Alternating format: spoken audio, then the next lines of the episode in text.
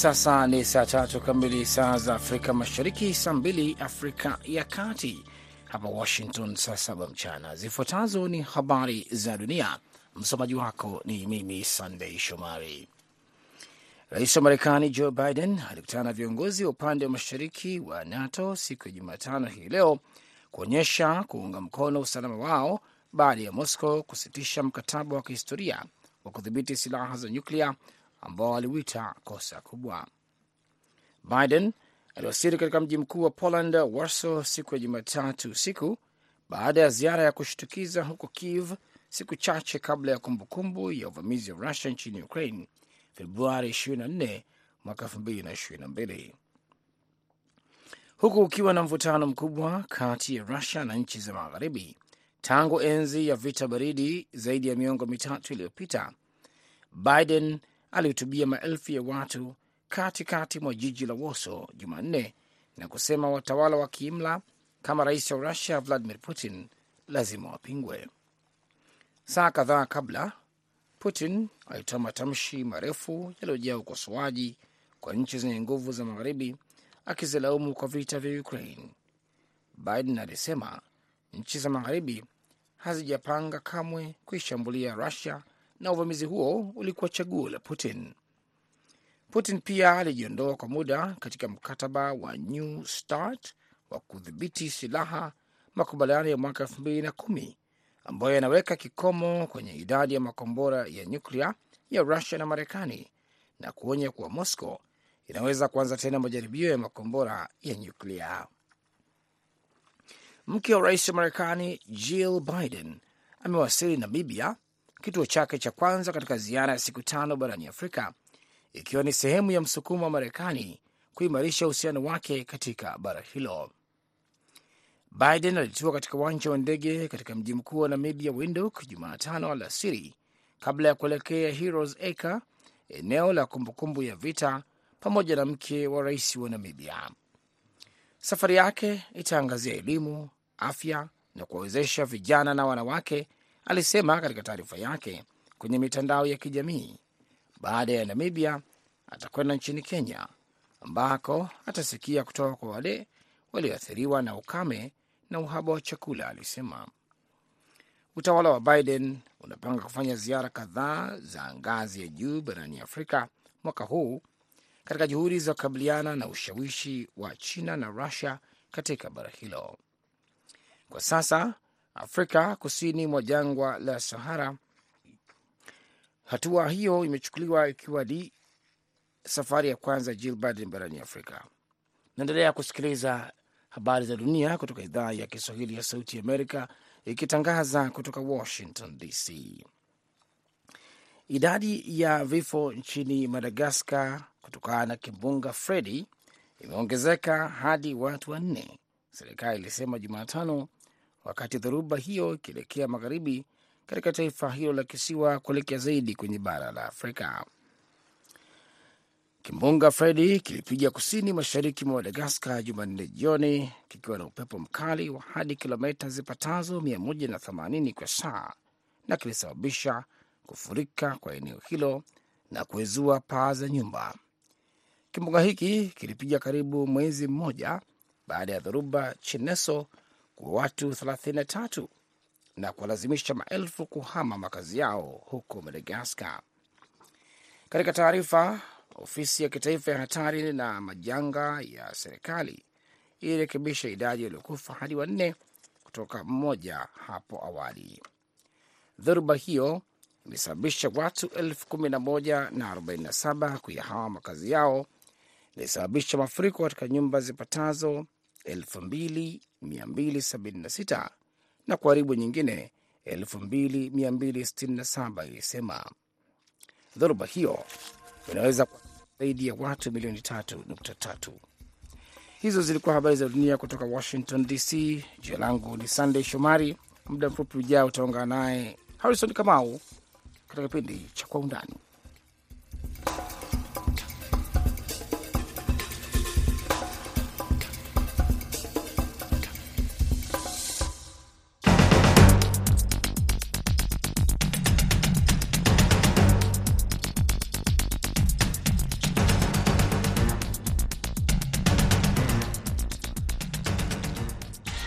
Unaendelea kusikiliza idhaa ya Kiswahili ya Sauti ya Amerika kutoka hapa Washington DC. Karibu kwenye kipindi cha Kwa Undani ambacho hukuletea habari za kina kuliko ilivyo kawaida. Leo hii kwenye sehemu ya kwanza tunaangalia tatizo la uhaba wa umeme Afrika Kusini, na kwenye sehemu ya pili mjadala mkubwa wa kisiasa unaoendelea ndani ya muungano wa Kenya Kwanza unaotawala nchini Kenya kutokana na uteuzi pamoja na kujazwa kwa nafasi kwenye nyadhifa mbalimbali serikalini. Kukuletea kwa undani hivi leo, jina langu Harrison Kamau.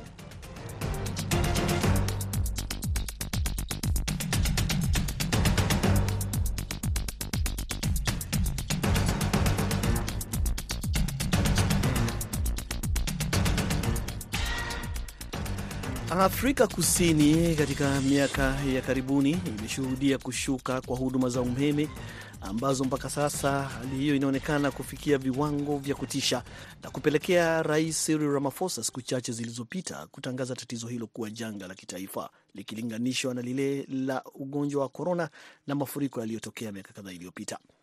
Kulingana na Ramaphosa, hatua hiyo itawezesha serikali kuhakikisha huduma muhimu kama mahospitali pamoja na mabomba ya kusafishia maji na kujiendeleza kutolewa na kuhakikisha kwamba umma haukosi huduma hizo muhimu. Hatua hiyo pia itawezesha serikali kuangazia umeme kutoka, kuagiza umeme kutoka mataifa jirani kwa dharura. Hatua ya rais, hata hivyo, imeendelea kukosolewa pakubwa na viongozi wa upinzani wakisema kwamba chama tawala cha ANC kimeshindwa kutawala. Kampuni ya kitaifa ya kusambaza umeme Eskom tayari imetangaza kukata megawati 745 kutoka kwenye mtambo wa gridi ya kitaifa ili kuzuia kukatizwa kabisa kwa umeme nchini. Hiyo ni hatua ya kiwango cha saba kulingana na wataalam kutoka kiwango cha sita ambapo megawati elfu sita zilikatwa kutoka kwenye gridi ya kitaifa. Waziri wa fedha Enoch Godongwana kwenye hotuba ya bajeti ametangaza hatua ya serikali ya kuiondolea Eskom mzigo mkubwa wa deni la randi bilioni mia nne ili kampuni hiyo iweze kujikwamua. Ili kufahamu hali halisi nchini humo, tunaye Profesa Hamza Mukiwa kutoka chuo cha Afrika Kusini mjini Pretoria. Karibu sana Profesa. Kabla ya kuingia kwenye hatua zilizochukuliwa, hali halisi ikoje kufikia sasa miongoni mwa wakazi wa Afrika Kusini? Asante sana, asante sana ndugu bwana Kamau. Uh, kwa kweli hali ya tatizo hili la umeme kwa nchi ya Afrika ya Kusini sasa hivi inaweza kusema limefikia hatua moja ambayo ni hatua ya juu sana, ni hatua sugu. Kwa kweli limekuwa ni tatizo la kitaifa, ni janga la kitaifa. Uh, kwa mujibu wa utaratibu wao wa shirika hili la umeme la hapa Afrika Kusini Eskom, sasa hivi tupo katika stage, eh, stage level namba sita eh, ambayo hiyo ni stage ya juu kabisa, kwa maana kwamba umeme huwa unakatwa mara tatu ndani ya siku moja, na katika kila awamu wanayokata wanakata kwa at least for, ma, kwa masaa manne. Kwa hiyo ndani ya masaa ishirini na nne tunapata umeme katika masaa kumi na mbili tu. Kwa kweli hali inatisha sana. Hebu uh, Profesa, tuelezee kwa mtu ambaye yuko mbali na Afrika Kusini, maisha ya kila siku, hali inakuwaje? Tuseme kwa mfano, wewe unahitaji kutumia kompyuta yako na vifaa vingine vya umeme. Wanapokata umeme, unaposema wanakatiza ile huduma, ni mchana au inakuwa ni usiku? Na hali ya maisha inakuwaje kwa mkazi wa kawaida? Kwa kawaida huwa wanatoa ratiba kusema kwamba katika eneo fulani tutakata umeme labda kuanzia saa moja asubuhi mpaka saa nne tutaurejesha. Basi napofika saa nne mpaka saa kumi ya mchana eh, eneo moja linakosa umeme, basi wa eneo lingine ndio wanapewa umeme. Kwa hiyo kunakuwa na kama aina fulani ya mzunguko, yani watu mnagawana kile kidogo kilichopo. Sasa kwa maana hiyo ni kwamba uh, shughuli za kiuchumi zimeathirika kwa kiasi kikubwa.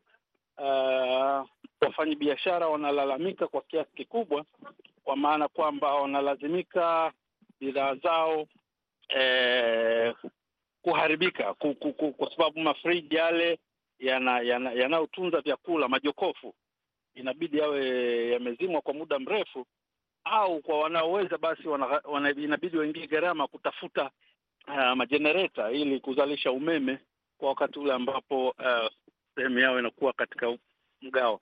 Kwa hiyo kwa kwa, kwa, kwa kifupi, shughuli zote zimeathirika, shughuli za kiuchumi. Hata kwa sisi ambao tuko kwenye vyuo, kwa kweli imetuathiri kwa kiasi kikubwa sana sana sana.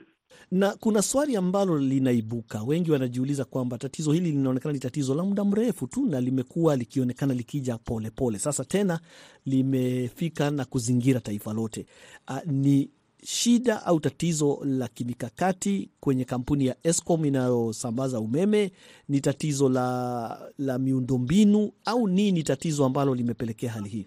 E, kwa kweli ninachoweza kusema ni kwamba hii ni mkusanyiko wa matatizo yote hayo. Moja, la kimkakati; mbili, miundombinu hiyo imechoka. E, la kimkakati kwa maana kwamba uh, nakumbuka wakati wa utawala wa Rais eh, Thabo Mbeki miaka ile ya tisini, mwishoni mwa tisini, Thabo Mbeki aliwahi ku, uh, kugusia, kuonya, kusema kwamba jamani, mahitaji ya umeme yanazidi na mitambo yetu hii inachoka, inabidi tai, kama taifa E, tujiongeze na tuwe na vyanzo vingine vya kufua umeme. E, lile wazo kwa kweli lilipokelewa kwa uh, mitazamo tofauti. Uh, kukawa na juhudi za kuanzisha uh, utaratibu wa kufua umeme kwa kutumia nishati ya ya nyuklia. Uh, juhudi zile ziliendelea, lakini utawala ulipobadilika basi nao walisitisha lile zoezi la kuzalisha umeme kwa kutumia nyuklia. Aa, wakaendelea tena na uzalishaji wa umeme kwa kutumia makaa aa, ya mawe. Kwa hiyo ndio maana nikasema kwa, kwa upande mwingine ni, ni, ni suala la kimkakati na mitazamo ya viongozi, lakini la pili ndio hilo la kusema kwamba mitambo iliyokuwa inatumika kwa miaka yote hiyo ya kufua umeme kwa kutumia makaa ya mawe kwa kweli imechoka. Uh, kwa hiyo ufanisi wake pia umeshuka kwa kiasi kikubwa sana. Kwa hiyo kwa kweli ni tatizo, ni tatizo ambalo serikali ya Afrika eh, Kusini, serikali ambayo inaongoza Afrika Kusini ya ANC kwa kweli in, iko matatani, iko matatani, na hata juzi wakati Rais Ramaphosa akihutubia taifa kuelezea hali ya kiuchumi alilazimika kutangaza kwamba tatizo hili tulifanye ni janga la kitaifa. Kwa hivyo akaunda wizara uh, ya umeme. Sasa hivi kuna wizara mpya ya umeme ambayo itakuwa ni mahususi kwa kushughulikia umeme, lakini hiyo haitoshi. Kumekuwa pia na shinikizo kutoka kwa vyama vya upinzani na wadau wengine wa maendeleo kutaka kwamba shirika hilo la umeme eh, libinafsishwe. Kwa hiyo hizo ndio jitihada ambazo zinaendelea kwa sasa hivi. Uh, leo hii kuna hotuba ya bajeti inayotarajiwa kutoka kwa waziri wa fedha Enoch Gondogwana, na ni mojawapo ya hatua ni kuondoa deni la kampuni ya Eskom uh, la randi bilioni mia nne uh, ili labda kuondoa mzigo kwa kampuni ile ili iweze kujipanga hata zaidi. Iwapo serikali itachukua mizigo baada ya baadhi ya mizigo ya kifedha ambayo inaikumba kampuni ya Eskom, unaona kama itaweza labda kubadili mambo na kutoa huduma bora zaidi na kuimarisha hali? Kwa mtazamo wangu, ndugu mtangazaji, ni kwamba hiyo siyo suluhu ya tatizo tulionalo hapa Afrika Kusini. Eh, labda kwa kwa faida ya wasikilizaji wa, wa wengine nikumbushe tu kwamba uh, kumekuwa na hiyo tabia kwa serikali ya Afrika ya Kusini kutoa fedha kukwamua kusaidia kukwamua madeni mashirika yale ya ya ya, ya, ya serikali pale yanapokwama. E, mfano mzuri ni shirika la ndege la Afrika Kusini eh, South African Airways ambalo limekuwa likisaidiwa mabilioni ya pesa kila baada ya miaka miwili mitatu ili kuweza ku, ku, ku, ku, kuondokana na yale madeni waweze kuleta ufanisi mzuri, lakini kilichofanyika hakuna. Ni uongozi unakuwa ni mbovu, na hivi tunapozungumza ni mwaka wa tano, takriban mwaka wa tano, shirika la ndege la Afrika Kusini limekufa. Ndege zote ziko grounded, zote ziko chini, na hakuna hatuna shirika la ndege la Afrika Kusini. Kwa hiyo hicho hicho kilichokuwa kikifanyika kwa shirika la ndege la, la taifa hata kikifanyika kwa hili shirika la Eskom Uh, kwa kweli sio suluhu ya tatizo tulionalo. Uh, mimi nadhani lile wazo waliotoa chama cha upinzani, chama cha DA kusema kwamba wabinafsishe eh, kampuni ya Eskom huenda ikawa suluhu, lakini sio huo msaada ambao umependekezwa au utapendekezwa na chama tawala. Afrika Kusini lilikuwa taifa ambalo liliathiriwa pakubwa na janga la korona na lilikuwa bado halijajikwamua kiuchumi. Sasa tena tatizo la umeme limeingia na ni taifa la viwanda. Je, wakati kukiwa na ushindani wa kimataifa kwenye maswala ya kiuchumi, unaona kama Afrika Kusini itajipata wapi kiuchumi hali ikiendelea hivi? Uh, ndugu mtangazaji, ni kwamba kwa sasa hivi tunavyozungumza, hali ya uchumi wa taifa umeshatetereka.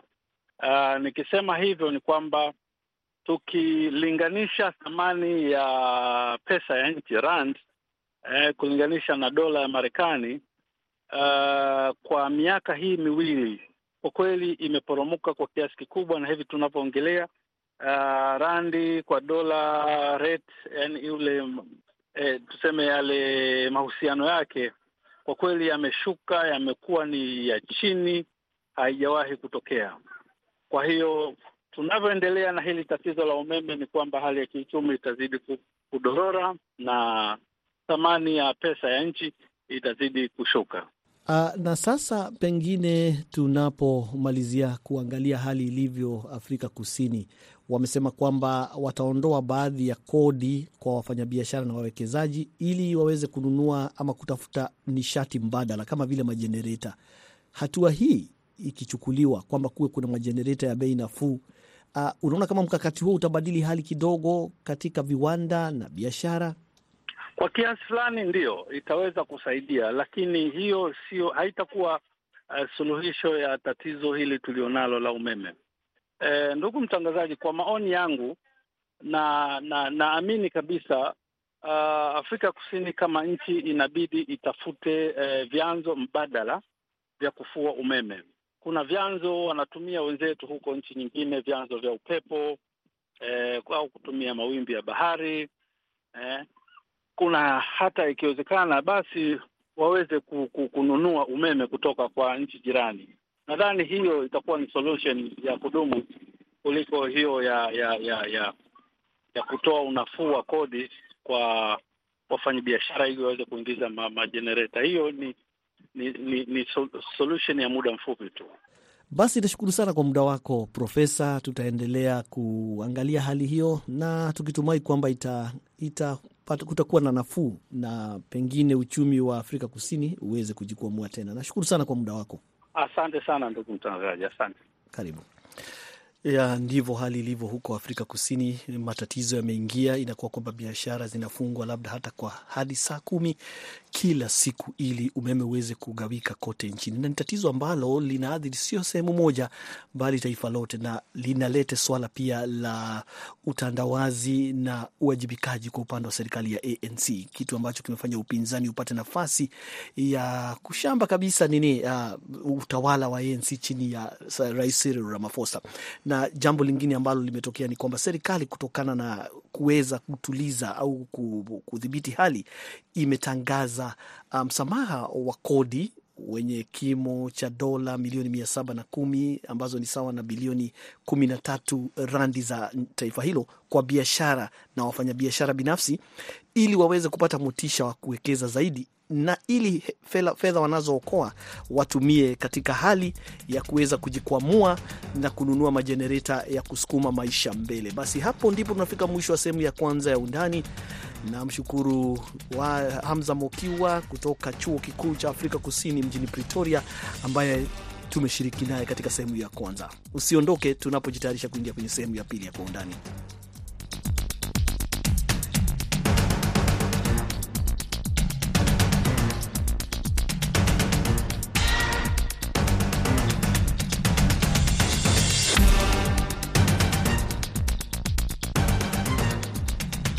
Unaendelea kusikiliza Kwa Undani kutoka hapa Washington DC. Karibu kwenye sehemu ya pili, ambapo tunaangalia mjadala, manung'uniko pamoja na joto la kisiasa lililopelekewa na serikali tawala nchini Kenya chini ya muungano wa Kenya Kwanza katika kujaza nafasi muhimu serikalini. Sasa hivi serikali chini ya Rais William Ruto inajiandaa kuteua manaibu mawaziri. Hali ikoje na nini hasa kinachoendelea? Ili kufahamu zaidi, tunaungana na mwenzetu ama wenzetu kutoka Mombasa, miongoni mwao Liberty Adede Adede na kundi lako. Je, yapi yanajiri kwenye chama hicho?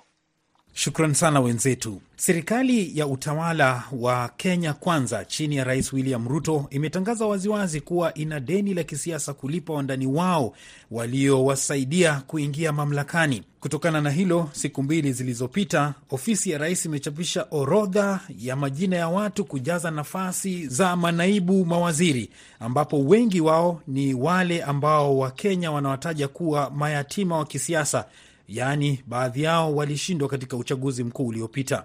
Naibu rais ameweka waziwazi azma hiyo kupitia vyombo vya habari. Hapa ni sauti yake alipohudhuria mkutano mmoja wa kisiasa katika eneo la bonde la Ufa, ambapo alitekeleza matamshi haya. Sisi lazima tungeangalia nyinyi, hii serikali ni kampuni na ni ya shares, si?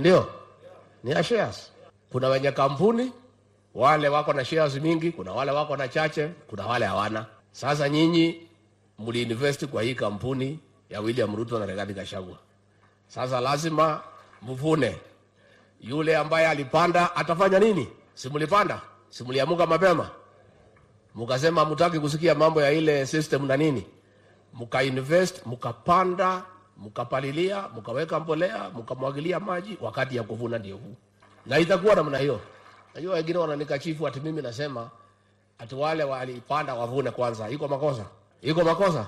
Hata hao watavuna, lakini wangoje. Si wale walipanda ni wavune kwanza, wakishavuna wavune, wavune, wavune, ile tabaki kidogo. Wale wakupanda waingie, watafute huko nini, ile itapatikana, wachukue, wakwende. Si iko namna hiyo? Na itakuwa namna hiyo, ndio watu wakipiga kura waelewe hii kura ni kusema nini.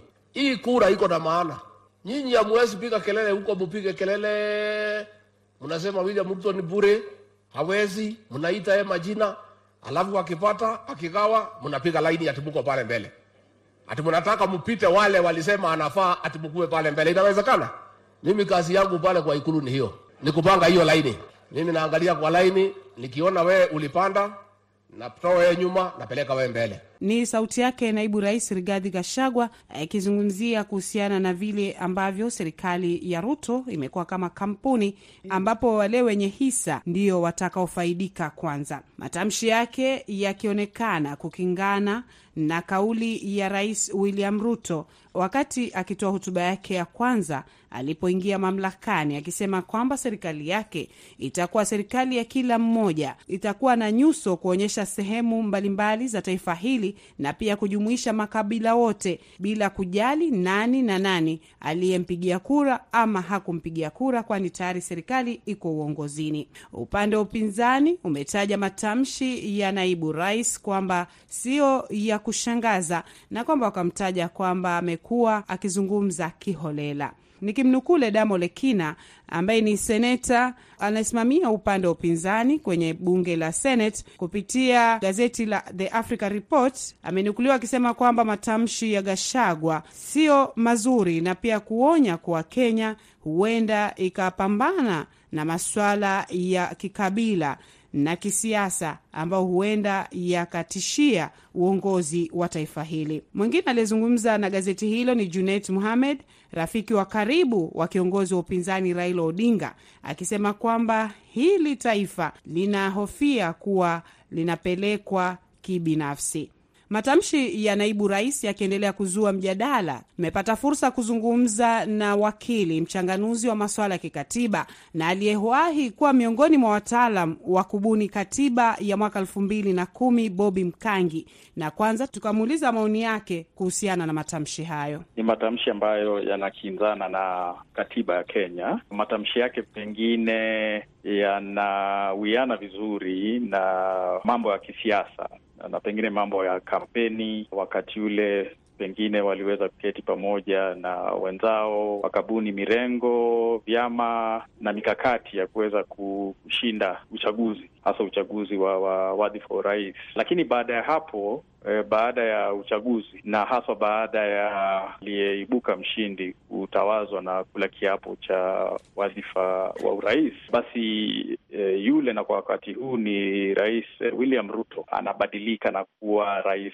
wa kila Mkenya. Uh, aliyempigia kura uh, ambaye hakumpigia kura uh, wa makabila yote, matabaka, dini zote. Kuanzia siku ile alikula kiapo chake rasmi na pia na naibu wake, basi uendeshaji wa shughuli za dola na serikali ni lazima ufanyike eh, kwa mjibu wa katiba, na katiba inasema kwamba katika ugavi wa rasilimali za kitaifa na hili pia linahusisha uh, nyadhifa ama vyeo ambavyo mamlaka yake yanatokana na Wakenya wote na sio Wakenya wa Kenya Kwanza peke yake ama wa UDA. Katiba inasema hakuna eh, ubaguzi na kwamba uh, nyadhifa zinapaswa kupatiwa wale ambao mwanzo wame, wameteuliwa eh, na kuapishwa rasmi kupitia mchakato ambao ni wazi na mchakato wa mashindano na kwamba pia hizi nyadhifa lazima ziwezwe ama taswira ya taifa la Kenya e, iweze kuonekana katika uh, ugavi wa hizi hizi hizi nyadhifa e, basi itakuwa ana, na, na, na, na uelewa finyu wa katiba na halafu yake ni kwamba atakuwa amekinzana na na, na, na, na, na katiba e, kwa hivyo lake linaweza kuwa e, pengine ni sawa kisiasa, lakini kikatiba atakuwa amekiuka mipaka yake. Uteuzi kama huu ikiwa utafanyika, basi unaweza kuwa na madhara gani katika utawala na labda utendakazi? Unaweza kuwa na uh, uh, madhara mabaya, maanake itamaanisha kwamba pengine wale walioteuliwa wameteuliwa kwa sababu za kimsingi za kisiasa na sio uh, kulingana na pengine tajriba yao, uzoefu wao uh, lakini tu kwa, mire, kwa, kwa, kwa, kwa mjibu wa uh, kutosheleza masilahi ya kisiasa. Kwa hivyo mwishowe inakuwa kwamba uwezo wao wa kutekeleza majukumu utakuwa ni ni, ni dhaifu, na mwishowe ni, ni Mkenya ambaye anaumia, manake hapokei huduma katika kile kiwango ambacho anapaswa kupokea. E, la pili ni kwamba e, kwa sababu tunajua siasa za taifa hili, uhamasishaji unafanywa kwa mjibu wa makabila na maeneo. E, utakuta kwamba picha ama taswira ya Kenya, yaani kila Mkenya awe amehusishwa itakuwa imekosekana ime, ime Februari 16 mwaka huu wa 2023 mahakama ya leba nchini Kenya iliruhusu hatua ya kubuni nafasi za manaibu waziri, ikiitaja hatua hiyo kuwa iko sawa kikatiba. Jaji Monica Mbaru amesema nafasi hizo ambazo zilianza kutumiwa wakati wa utawala wa rais mstaafu Uhuru Kenyatta ni halali kikatiba. Chama cha mawakili Kenya LSK kiliwasilisha kesi mahakamani kupinga kubuniwa kwa nafasi hizo za manaibu waziri, nafasi zilizobuniwa na idara ya huduma kwa umma. Na sasa ofisi ya rais imetoa orodha ambayo inawahusisha wanasiasa walioshindwa katika uchaguzi uliopita, wanahabari na viongozi wengine mbalimbali mbali. Miongoni mwa wale waliotajwa katika orodha hiyo iliyo na zaidi ya watu mia mbili ni pamoja na waliokuwa magavana akiwemo aliyekuwa gavana wa Nairobi Evans Kideru, John Murutu, Samuel Tunai, Patrick Aemba, Hussein Dado na Moses Lenokulalu ambao wao walikuwa magavana ma wakati ya mwaka elfu mbili kumi na tatu hadi mwaka elfu mbili ishirini na mbili. Na vilevile kunao waandishi habari akiwemo uh, Mwanaisha Chizuga, Boni Musambi ambaye alijaribu pia kugombania ubunge na vilevile Dennis Itumbi na mwanahabari mwingine ni Linda Ogutu ambaye amekuwa akifanya kazi katika vyombo vya habari, aliyekuwa seneta maalum Isaac Mwaura, Millicent Omanga pamoja na aliyekuwa katibu mkuu wa chama cha NAT nchini Kenya Wilson Sosioni. Kutoka Mombasa kwenu Washington.